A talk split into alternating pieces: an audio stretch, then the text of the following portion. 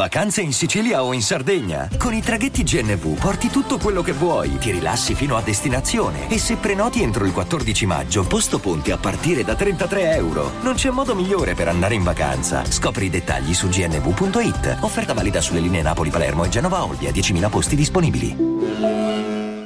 Hiring for your small business? If you're not looking for professionals on LinkedIn, you're looking in the wrong place. That's like looking for your car keys in a fish tank. LinkedIn helps you hire professionals you can't find anywhere else, even those who aren't actively searching for a new job but might be open to the perfect role. In a given month, over 70% of LinkedIn users don't even visit other leading job sites. So start looking in the right place. With LinkedIn, you can hire professionals like a professional. Post your free job on linkedin.com slash people today. Before Sarah discovered ChumbaCasino.com, she enjoyed chamomile tea Come on, big jackpot. and being in PJs by six. Let's go. The new fun Sarah Woohoo! often thinks about the old boring Sarah Yes. and wonders if that Sarah ever really existed. Chumba Casino has over 100 casino style games. So join today and play for free for your chance to redeem some serious prizes. No purchase necessary. Void where prohibited by law. 18 plus. Terms and conditions apply. See website for details. Lucky Land Casino asking people what's the weirdest place you've gotten lucky? Lucky? In line at the deli, I guess? Aha, in my dentist's office. More than once, actually. Do I have to say? Yes, you do. In the car before my kids' PTA meeting. Really? Yes. Excuse me, what's the weirdest place you've gotten lucky? I never win and tell. Well, there you have it. You can get lucky anywhere playing at LuckyLandSlots.com. Play for free right now. Are you feeling lucky? No purchase necessary. Void where prohibited by law. 18 plus. Terms and conditions apply. See website for details.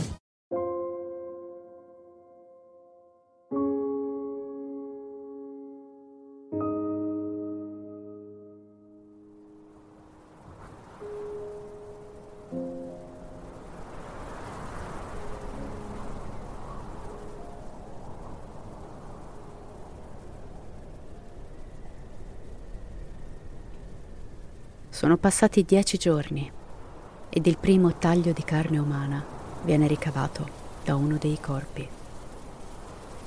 Gustavo, Roberto, Adolfo ed il suo amico Daniel Maspon si prendono la responsabilità di svolgere il lavoro emotivo e fisico di tagliare la carne. Nessuno a parte loro vuole sapere da chi proviene il cibo. L'ultimo addio all'innocenza. Roberto taglia 20 pezzi della grandezza di un fiammifero. La carne è difficile da tagliare in quanto è congelata. Mette i pezzettini sul tetto della fusoliera per farli asciugare. Poi dice ai compagni di andare a mangiare. Nessuno si muove. Fare il primo passo è più pesante del previsto. Così per dare l'esempio, Roberto prende un pezzo di carne e dopo un attimo di esitazione lo ingoia lentamente. Nessuno vuole farlo, ma è necessario. Pensiamo un attimo alla situazione. Cosa avranno provato questi ragazzi mentre il loro primo assaggio di carne umana incontra le loro labbra? Qualcuno si sarà sentito perso realizzando che ciò che stava toccando il suo palato era l'amico di pallone. Qualcun altro forse è riuscito a vedere la speranza oltre questo gesto estremo. Immedesimarsi è assolutamente impossibile. Il cibo viene consumato principalmente crudo. Più si nutrono di cadaveri, più la carne assume un sapore gradevole. Per quanto abominevole possa sembrare ciò che ho appena detto, la spiegazione di ciò è prettamente scientifica. I ragazzi consumano parti diverse, organi interni, tessuti. Assorbono diversi tipi di nutrienti, proteine, grassi, carboidrati. E la ragione per cui il sapore migliora di volta in volta è perché il loro organismo è in uno stato di emergenza tale da richiedere quel tipo di elementi per poter tornare a funzionare correttamente. I giovani fanno un patto quella stessa sera, tenendosi per mano, stringendosi tra loro, danno il proprio consenso ad essere usati come cibo in caso di decesso. Se anche uno solo di loro può uscire vivo da quella situazione, ne sarà valsa la pena. Per loro non è niente di diverso dal donare gli organi. La peggiore esperienza che qualcuno possa anche solo pensare di vivere. E ciò che è peggio è che è solo l'inizio. I ragazzi non lo sanno, ma il punto in cui si trovano è una bomba d'orologeria. Per tre giorni nevica incessantemente. I dispersi restano al riparo all'interno della fusoliera. E poi, durante la notte del diciottesimo giorno, accade qualcosa di tremendo. I ragazzi vengono svegliati da un potente boato in lontananza. E poi un rumore simile a centinaia e centinaia di cavalli al galoppo sembra discendere la montagna a tutta velocità verso di loro.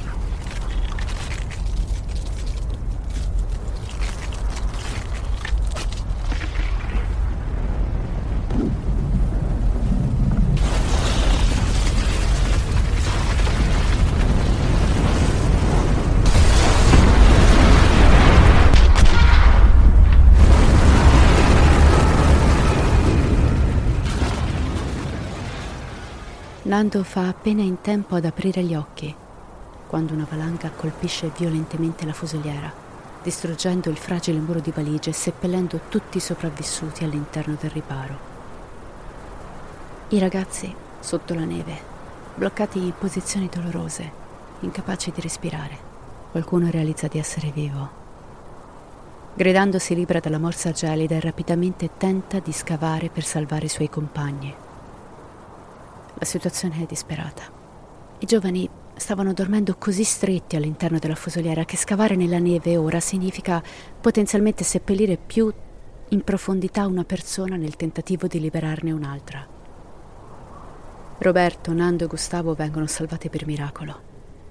Si tenta lo stesso con la dolce Liliana, rimasta ormai l'unica donna del gruppo, ma è troppo tardi. È il 29 ottobre la valanga uccide più di nove persone. Tra loro, oltre a Liliana, muoiono Daniel ed Enrique. I sopravvissuti scendono a 19 e ciò che è più allucinante è che nonostante i ragazzi siano usciti dalle loro bare di neve, sono ancora sottoterra. Dante non sarebbe stato in grado di descrivere un livello più profondo dell'inferno. I superstiti sono stati decimati ed ora i pochi rimasti sono intrappolati all'interno di una sacca d'aria con pochissimo spazio. L'ossigeno scarseggia e ciò che è peggio è che a pochi centimetri sotto di loro giace un tappeto di cadaveri. Passano 72 ore, tre giorni all'interno della prigione di ghiaccio. Le speranze sono nuovamente spezzate. Sotterra, senza ossigeno, senza cibo e acqua, se anche riuscissero ad uscire da lì sarebbero comunque dispersi in mezzo al nulla nelle medesime condizioni. Tanto vale morire così, all'interno di questo mausoleo freddo. Ma l'animo umano è più forte di quanto si pensa. E se le storie di sopravvivenza ci affascinano così tanto, è proprio perché parlano di coloro che anche nelle situazioni più estreme non hanno mollato la presa. E così, dopo ore di disperazione, i giovani si fanno forza, stanno ancora respirando. E se respirano significa che sono vivi. E se sono vivi, devono combattere fino a che non avranno più fiato da sacrificare a quelle spietate montagne. Nando usa l'amaca e alcuni accendini per fare un buco nella parte superiore dell'aereo. Fuori impazza una bufera di neve. Dato che i cadaveri già semi consumati erano all'esterno dell'aereo, i giovani sono costretti a tagliare la carne dei morti all'interno della fusoliera i morti con i quali poche ore prima avevano parlato e fatto strategie. Non c'è modo di cuocere o asciugare la carne, quindi la consumano umida e cruda. Un essere umano può adattarsi a quasi tutto. Dopo 72 ore i ragazzi riescono a trascinarsi fuori dalla fusoliera sepolta. Paradossalmente la valanga ha salvato loro la vita. Se fossero stati esposti per quei tre giorni alla bufera non sarebbero sopravvissuti. La valanga invece li ha tenuti al caldo e al sicuro. Un gioco perverso di Dio, che forse in modo incomprensibile sta insegnando loro il valore della vita. Nel corso delle settimane successive la fusoliera riemerge lentamente dalla neve, ma è molto instabile e rischia di scivolare giù nel burrone. I ragazzi hanno solo quella carcassa di aereo come rifugio, non c'è altro. La loro routine si svolge quasi completamente all'interno. Creare acqua, mangiare.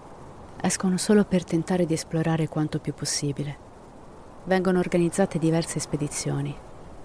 Ogni giorno tre o quattro ragazzi partono alla ricerca della coda dell'aereo, ma ogni volta sono costretti a tornare all'interno dopo nemmeno 300 metri.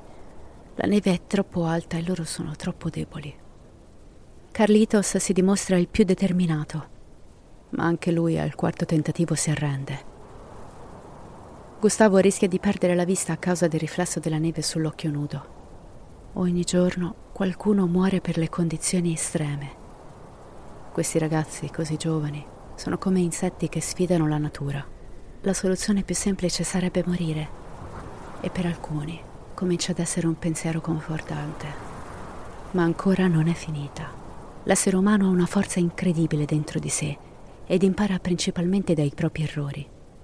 Così i giovani capiscono di dover essere più attrezzati se vogliono arrivare lontano. Strappano i cuscini dai sedili e li usano come suole, legandole i piedi con le cinture di sicurezza e i cavi della fusoliera. Nando vuole tornare da suo padre. Ormai è un pensiero fisso da giorni. Gli è rimasto solo lui e l'altra sorella più piccola. Non vuole morire. Tira fuori tutta la forza d'animo che ha. Parla con i compagni, li sprona a seguirlo giù per la valle con la nuova attrezzatura e a lasciare quel luogo. Li incoraggia con la passione e la determinazione di un leader carismatico in tempi disperati. Ed i più giovani si sentono ispirati dalle sue parole. Sono passati 31 giorni dallo schianto, un mese esatto. Roberto e Antonio, detto Tintin, seguono Nando nella spedizione verso l'ignoto. I ragazzi discendono la valle e dopo un tempo che sembra infinito, intravedono qualcosa. La coda dell'aereo. Fortunatamente durante lo schianto la parte posteriore non era stata sbalzata molto lontano dalla fusoliera, era semplicemente rotolata più a valle. I giovani si affrettano all'interno della carcassa di metallo. Ci sono delle valigie, le aprono e frugano al loro interno. Trovano del cioccolato che divorano per avere un po' di energia in più, una macchina fotografica e soprattutto 20 batterie. I ragazzi pensano che se collegheranno quelle batterie alla radio presente nella cabina di pilotaggio della fusoliera, forse riusciranno a mandare un segnale.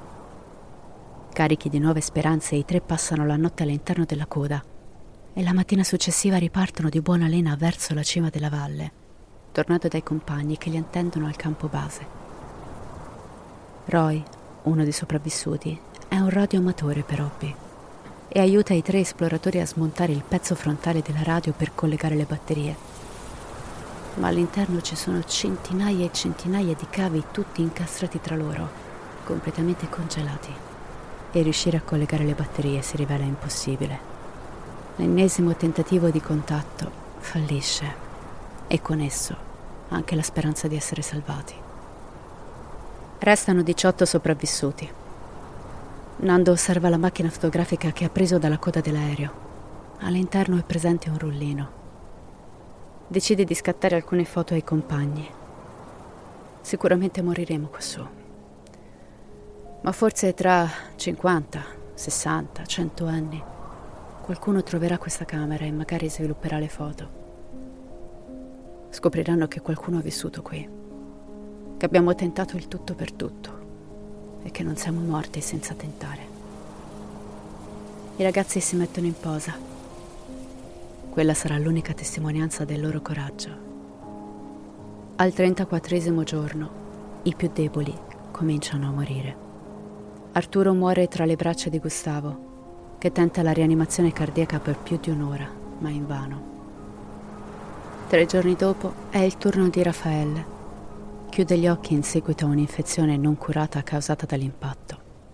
Dopo 60 giorni, Numa Torcatti si lascia andare. Torturato dal senso di colpa per aver mangiato i compagni, nel tempo aveva smesso di mangiare. E così muore di inedia pesando solo 25 kg. Dicembre arriva come un demone furioso sono ormai passati due mesi dall'incidente aereo e dei 45 passeggeri imbarcati sul volo, solo 16 sono ancora vivi. Molti dei morti sono stati mangiati per sopravvivere, ma ora restano pochi cadaveri e le bocche da sfamare sono ancora troppe. Nando e Roberto sono determinati a lasciare quel luogo. Sanno che a ovest c'è il Cile ed è lì che devono andare ma il percorso è bloccato da un blocco roccioso di 4500 metri. Ma la posizione del Cile è l'unico dogma, l'unica informazione a disposizione. I poveri ragazzi non lo sanno. Ma se solo decidessero di andare verso est, troverebbero un hotel a meno di 30 km da loro. 61 giorno. Basta. È ora di fare qualcosa. È ora di tentare il tutto per tutto, un'ultima decisiva spedizione verso la civiltà.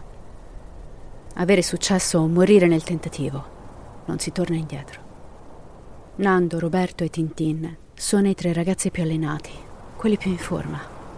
E poi Roberto sa leggere le carte, quindi saranno loro a partire. Carlitos ha un'idea per aiutare i compagni. Così strappa i pannelli isolanti della fusoliera e con l'aiuto di un ago e del filo di rame cuce insieme i pezzi ricavando dei sacchi a pelo che saranno essenziali per la sopravvivenza dei tre esploratori. Il 12 dicembre i tre ragazzi salutano i compagni. C'è molta emozione. Nando stringe forte a sé Carlitos. Gli chiede di baciare il suo rosario come portafortuna. Poi consegna all'amico una delle sue scarpette che ha in tasca. Erano state comprate da sua madre per la nipotina che non vedrà mai. Nando guarda Carlitos. Tieni stretta questa scarpa. Io terrò l'altra. Ti prometto che tornerò per riunire il paio e portarvi via da qui. Poi lo sguardo si fa ancora più determinato. Ma se questo non dovesse accadere e aveste bisogno di mangiare mia madre e mia sorella per vivere, fatelo. Un gesto importante. Non c'è bisogno di dare l'autorizzazione, ma Nando lo fa comunque. Un'ultima rassicurazione, un ultimo slancio d'amore. I giovani partono. La destinazione è il Cile, ad ovest. Portano con loro le razioni di cibo per tre giorni, arrotolate in alcuni calzini. Nessuno ha mai scalato una montagna. L'altitudine riduce l'ossigeno. Ogni passo diventa più pesante e difficile. Nelle loro condizioni, senza nessuna esperienza, devono scalare 600 metri di montagna a un'angolazione di 45 gradi. I ragazzi scivolano, perdono la presa di continuo. Sono dei bambini indifesi di fronte al monte due ragazzi di 19 anni e uno di 23, che sfidano la natura millenaria che ostruisce loro il passaggio. E non è solo il coraggio a spingerli, è anche la paura. Quando finalmente raggiungono la cima, con orrore scoprono di aver sbagliato. Ciò che hanno scalato è solo una falsa vetta. Il punto più alto è ancora nascosto alla loro vista. Nando grida di rabbia. Non ha più forza ma i ragazzi le dicono coraggio, stai ancora respirando, non puoi mollare. Cala la notte. I giovani si stringono nei loro sacchi a pelo, piangono insieme. Poi in un momento di silenzio, svuotati completamente dalla disperazione, osservano le stelle ed i monti innevati illuminati dalla luna e si riscoprono con stupore ad ammirare la vista mozzafiato. Ciò che credono avrebbe richiesto solo un giorno di scalata ne richiede tre. Dopo 72 ore, quando sono ormai vicinissimi alla vetta, Roberto intravede ciò che sembra essere una strada, ma nella direzione opposta rispetto alla loro rotta. Nando non crede che sia davvero una strada, ma Roberto insiste, ti dico che è così. Ma è davvero una possibilità su un milione che ci sia una strada proprio lì. E i ragazzi hanno faticato per tre giorni per raggiungere la vetta e ora ci sono quasi. E una volta in cima vedranno le distese erbose del Cile e una città in lontananza. Così i tre esploratori decidono di continuare.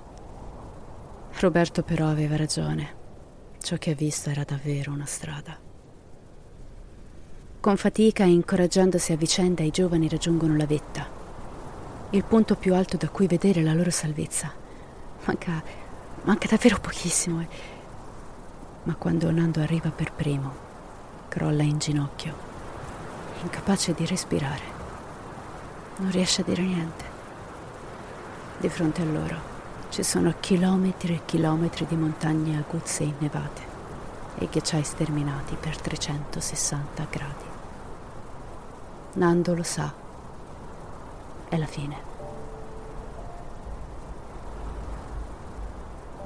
Si volta verso Roberto Sai, amico, è la fine.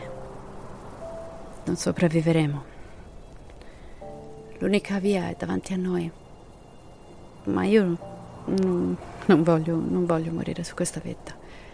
Se questa è la mia ora, voglio andarmene provandoci. Roberto guarda intensamente l'amico tra le lacrime e con un sorriso gli prende le spalle. Eh, abbiamo fatto tante cose. Facciamone ancora una. Andiamo. Moriremo insieme. I due fanno squadra, ma sanno che Tintin non reggerà ancora per molto. Quindi parlano con l'amico e gli dicono di lasciargli le scorte di cibo e di tornare alla fusoliera ad aspettare con gli altri. Il giovane acconsente. All'aereo si sente più al sicuro. Là fuori invece è ingoiato dalla natura crudele e si sente troppo piccolo e ha paura. Così torna indietro e Nando e Roberto proseguono per il loro ultimo viaggio insieme. In lontananza vedono due picchi privi di neve e oltre quel punto si scorge un leggero movimento, l'Oceano Pacifico. Quando si scalano quelle altitudini è davvero complicato stabilire distanze e dimensioni effettive senza nessun tipo di strumento. Infatti i due picchi sono a 128 km da loro. I ragazzi camminano per dieci giorni. È incredibile come siano potuti restare vivi aggrappati solo alla loro forza d'animo. Dal giorno dello schianto Nando ha perso 30 kg, Roberto 22. Durante quei dieci giorni non costruiscono nessun riparo. Dormono esposti al gelo e poi ripartono subito. È indescrivibile, inspiegabile. Scrivere di questo momento è impossibile per chiunque. Non ho idea di cosa possa voler dire trovarsi in una situazione così estrema, al limite del contatto con la realtà. Dopo giorni di cammino i ragazzi finalmente toccano il suolo nudo, privo di neve. Hanno raggiunto il confine della lunga catena rocciosa. Con un piede ancora nel cielo e l'altro all'asciutto, capiscono di aver appena attraversato la sottile linea tra la vita e la morte. Sono passati 69 giorni. È il 12 dicembre. Il gruppo è rimasto alla fusoliera alle ultimissime scorte di carne umana e la speranza non è che un vago bagliore lontano. Nel frattempo Roberto viene colpito da una forte dissenteria, che nelle sue condizioni può essere fatale, ma continua, insieme a Nando, lentamente, con le ultime forze che hanno. Ed improvvisamente accade qualcosa di incredibile un suono familiare, che in situazioni normali non avrebbe importanza, ma che qui significa tutto. Il rumore di un fiume. I due si affrettano e più avanti vedono un serpente d'acqua fresca che si snoda lungo la valle. Erba verde come lo smeraldo più prezioso. L'odore di fiori colpisce le loro narici ed è come nascere di nuovo, dopo non aver percepito niente per mesi. I ragazzi si tuffano sull'erba come caprioli affamati, strappano e inghiottano zolle intere, tanta è la fame. Poi vedono qualcosa di ancora più incredibile. Una lattina gettata a terra. Roberto esclama: Forse qualcuno l'ha gettata dall'aereo. Non essere sciocco, amico mio. Non si può aprire il finestrino per gettare oggetti da un aereo. I giovani scoppiano a ridere e si abbracciano forte. Quello è il segno della civiltà che stavano sognando da mesi. In dieci giorni i due ragazzi hanno percorso 70 chilometri attraverso i desolati e imperdonabili territori delle Alte Ande, al limite delle forze e nelle peggiori condizioni possibili. Mentre i ragazzi si guardano intorno, Roberto non può credere ai suoi occhi. Dall'altra parte del fiume, verso nord, c'è qualcosa. Un'apparizione un fantasma, o forse la morte che giunge a prenderli proprio adesso che ce l'hanno fatta. C'è un uomo a cavallo di un nero e alto destriero. Anche Nando lo vede. È il settantesimo giorno ed i ragazzi hanno appena avvistato il loro primo essere umano, un ranciero cileno che sta passando per caso proprio in quel punto. I ragazzi si alzano in piedi Cominciano a gridare e a gesticolare disperatamente e l'uomo miracolosamente li vede. Il fiume che li divide però è molto profondo e la corrente è incredibilmente forte. Attraversarlo è impossibile e anche solo riuscire a comunicare è arduo in quanto il rumore dell'acqua scrosciante copre la voce dei ragazzi. Cala il buio e i giovani perdono di vista il cowboy. Sotto le stelle, Nando incoraggia Roberto sempre più indebolito dalla dissenteria. Hai visto? Ce l'abbiamo fatta! Qui ci sono delle persone! Il mattino successivo alle 5.45 Nando viene svegliato dall'odore di fumo. Apre gli occhi e nota che in un punto poco più a nord dove il letto del fiume si restringe appena, il cowboy è tornato e ha sistemato un piccolo fuoco vicino alla riva. Nando allora si precipita in quella direzione, ma ancora la corrente è troppo forte e rumorosa. Il cowboy gli fa segno di aspettare. Poi dalla bisaccia appesa al lato del cavallo estrae della carta e una matita. Raccoglie un sasso da terra, lega due oggetti con della corda intorno al pezzo di roccia e lo lancia al ragazzo. Nando lo raccoglie e poi scrive un messaggio che passerà alla storia. Vengo da un aereo che è caduto tra le montagne. Sono uruguaiano. Abbiamo camminato per dieci giorni. Ho un amico là che è ferito. Nell'aereo ci sono ancora 14 persone che stanno male. Dobbiamo uscire di qui velocemente, non sappiamo come. Non abbiamo cibo, siamo deboli. Quando verrai a prenderci? Ti prego, non possiamo nemmeno più camminare. Dove siamo? Nando e Roberto hanno camminato senza meta e sono finiti per miracolo nella valle di Los Maitenes, alle pendici cilene delle Ande. Nando lancia indietro il messaggio. Il cowboy lo raccoglie, lo legge Guarda Nando con stupore. Legge nuovamente il pezzo di carta. Non può credere ai suoi occhi. Fa cenno con la testa al ragazzo di aver capito e poi, portando le braccia avanti, segnala di aspettare.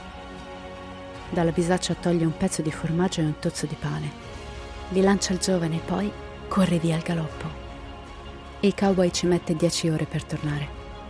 Ma quando lo vedono riapparire, con sé ci sono sei militari a cavallo. I ragazzi ce l'hanno fatta sono vivi. Quando i militari li raccolgono, i giovani sono pressoché degli scheletri ambulanti che piangono lacrime di gioia. Dietro di loro, l'orrore candido e innevato delle Ande. È il 21 dicembre del 1972, 71 giorni dallo schianto. Il ranchero che li ha aiutati si chiama Sergio Catalan. Presto i giovani vengono circondati da giornalisti e curiosi. La prima intervista viene ripresa dalla televisione.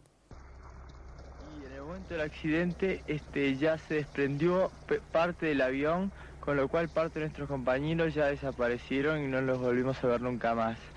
Eh, eh este, muertos en el accidente hubieron aproximadamente cuatro o cinco personas. Eh, tenía a mi madre y a mi hermana que lamentablemente fallecieron en el avión y me queda otra hermana. Il giornalista sporge il microfono verso Nando. Come avete fatto a sopravvivere? Di cosa vi siete nutriti? Nando, nascosto dietro gli occhiali scuri, non riesce a rispondere. Roberto cerca di intervenire. È un argomento di non risponderemo a questa domanda, taglia corto Nando. Il giornalista incalza. Da quanti membri è composta la tua famiglia? Hai fratelli, sorelle? Nando ancora una volta fatica a rispondere. Mia madre e mia sorella che sono morte nell'incidente aereo e un'altra sorella a casa. Ai ragazzi viene data della zuppa calda e assistenza medica. I militari portano una cartina completa e chiedono loro dove si trovino gli altri dispersi. Nando traccia un cerchio in un punto. I militari non ci credono. Ma no, ma quella è l'Argentina. Non potete aver attraversato quel punto a piedi. Ma Nando insiste. Non sa che paese sia e nemmeno gli interessa ma sa per certo che quello è il luogo dove sono i suoi compagni e stanno ancora morendo di stenti. Nel frattempo alla fusoliera i sopravvissuti riescono a accendere brevemente la rice trasmittente e ascoltano in diretta la notizia che comunica che due giovani del volo 571, precipitato due mesi prima, sono miracolosamente emersi dalle Ande. Carlitos scoppia a piangere. Sentire i nomi degli amici pronunciati dalle fonti ufficiali è il segnale che la morte ha perso. È finita. Hanno vinto. I sopravvissuti gridano di gioia, si abbracciano, si scatenano come pazzi. Quell'incubo eterno è finito. Si torna a casa. A fondo valle arrivano gli elicotteri. I militari parlano nuovamente con Nando, il quale traccia lo stesso identico punto sulla mappa. Ed è qui che succede qualcosa di incredibile. Ancora una volta, anche ora che tutto è finito. Il pilota dice a Nando di essere incapace di trovare qualcuno in quel punto e che se vuole salvare i suoi amici deve salire a bordo dell'elicottero e indicargli la strada. Nando, nonostante il trauma, va con il militare. Mentre attraversano le montagne il pilota dice al ragazzo di non avere abbastanza potenza per sostenere quell'altezza ma Nando è sicuro della direzione. Il velivolo trema. I finestrini vibrano forte vicino a Nando. Una sensazione terrificante per il giovane, provate anche solo a immaginarlo. Poi, una volta passata un'alta vetta, il giovane si sporge in avanti con tutto il corpo e indica la fusoliera al pilota. Edoardo Strauch è seduto dentro il rottame dell'aereo e non può credere ai suoi occhi. Quell'elicottero è la cosa più bella che abbia mai visto in tutta la sua vita. Assolutamente indescrivibile. 72 giorni dopo l'impatto, tutti i sopravvissuti vengono salvati e riportati alla civiltà. Il telefono squilla a casa Parrado. Il padre di Nando viene informato che suo figlio è vivo. L'uomo scoppia a piangere, insieme alla figlia. Anche a casa Canessa arriva la notizia. Roberto è sopravvissuto Laura, l'allora fidanzata e attuale moglie, non aveva mai smesso di sperare. Il 22 dicembre dalla base militare di San Fernando in Cile viene trasmesso al governo uruguaiano la lista completa dei sopravvissuti. Chi sta dando la comunicazione è il signor Paez, un uruguaiano e padre di uno dei dispersi. Legge i nomi. Alvaro Mazzino, Daniel Fernandez. E quando arriva a quello di suo figlio, fa una pausa Le famiglie raggiungono i ragazzi all'ospedale in Cile. L'incontro è indescrivibile. I genitori abbracciano i loro figli, resi quasi irriconoscibili dalla denutrizione e dalle ferite. Ai giovani viene chiesto se si sentono in colpa per essere sopravvissuti ai loro compagni. E come si può? Loro sono rimasti in vita in onore di coloro che non hanno avuto l'opportunità di combattere. Hanno celebrato la vita stessa in meno di 24 ore le indagini alla fusoliera rivelano le evidenti tracce di cannibalismo. I giovani ammettono di aver consumato i compagni morti per sopravvivere. I giornali di tutto il mondo si avventano con titoloni di prima pagina. I cannibali delle Ande. Ma fortunatamente fuori da ogni previsione, l'opinione pubblica che legge l'incredibile storia dei giovani non può far altro che chiedersi cosa avrebbe fatto al posto di quei ragazzi. Così quando i giovani rientrano in patria non trovano dei boi ad attenderli, ma una società comprensiva. Un prete fa loro visita in ospedale e li rassicura. La Chiesa Cattolica invia un comunicato dove dichiara di non condannare il loro comportamento, ma di comprenderne la necessità estrema. I primi anni dopo la tragedia per i giovani sopravvissuti sono molto difficili. Tutti riportano un grave stress post-traumatico e ricominciare è veramente dura. Nando fa estremamente fatica ad accettare la morte di sua madre e sua sorella, ma con amore e pazienza riesce a ricordare quale fosse la cosa più importante per lui prima dello schianto. Quando era bambino, suo padre lo portò a vedere le auto da corsa e per Nando fu un momento incredibile. Rischiare la vita sulle Ande gli ha fatto comprendere quanto poco tempo a disposizione ci sia su questa terra e quanto sia importante vivere per ciò che si ama davvero.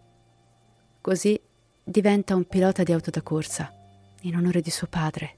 Grazie a questo incontra l'amore della sua vita, con la quale ancora oggi è felicemente sposato. Nel 2016, in compagnia di sua moglie e le sue figlie, è tornato sul luogo dello schianto per mostrare alla sua famiglia il punto esatto in cui la sua vita è iniziata. Insieme a loro c'è anche Roberto Canessa. E ciò che sto per raccontarvi per me è stata la stoccata finale a un episodio scritto fra le lacrime, ve lo giuro. Mentre due uomini in compagnia delle loro famiglie stanno attraversando in jeep una strada sterrata, scorgono in lontananza un uomo a cavallo. fermano l'auto. I due uomini saltano giù e corrono in direzione di quell'uomo. Lo hanno riconosciuto. È Sergio, l'uomo che li salvò 35 anni prima. I due iniziano a gridare all'uomo sorridendo. Scusi, scusi lei, ci siamo persi. Dove siamo? L'uomo li osserva per un attimo e poi scoppia a piangere. I tre si abbracciano e scattano una fotoricordo.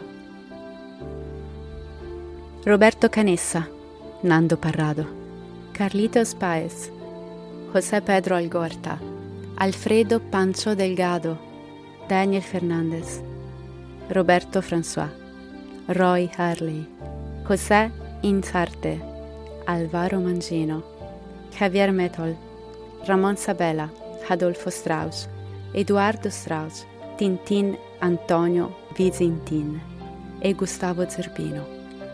Tutti i 16 sopravvissuti sono ancora in vita ed ogni anno, il giorno dell'anniversario del loro salvataggio, si ritrovano per commemorare chi non ce l'ha fatta e celebrare l'incredibile onore di essere ancora vivi. La morte ha un opposto, ma l'opposto non è la semplice vita non è il coraggio o la fede o la volontà umana. Il contrario della morte è l'amore. Come ho fatto a non accorgermene? Com'è possibile che a qualcuno sfugga? L'amore è la nostra unica arma. Solo l'amore può trasformare la semplice vita in un miracolo e trarre un significato prezioso dalla sofferenza e dalla paura. Per un breve, magico momento, tutte le mie paure si sono dissolte e ho capito che non avrei permesso alla morte di controllarmi. Avrei attraversato il paese dimenticato da Dio, che mi separava dalla mia casa, con l'amore e la speranza nel cuore. Avrei camminato fino a estinguermi e quando sarei caduto sarei morto molto più vicino a mio padre. Nando. Io spero che questo episodio vi sia piaciuto. A me ha provato emotivamente a dei livelli che non avrei mai creduto. Vi ricordo che trovate tutte le informazioni e i link ai nostri social visitando il sito direfultales.com. Detto questo, io vi ringrazio per la compagnia e vi aspetto al prossimo episodio. E come sempre, restate spaventati.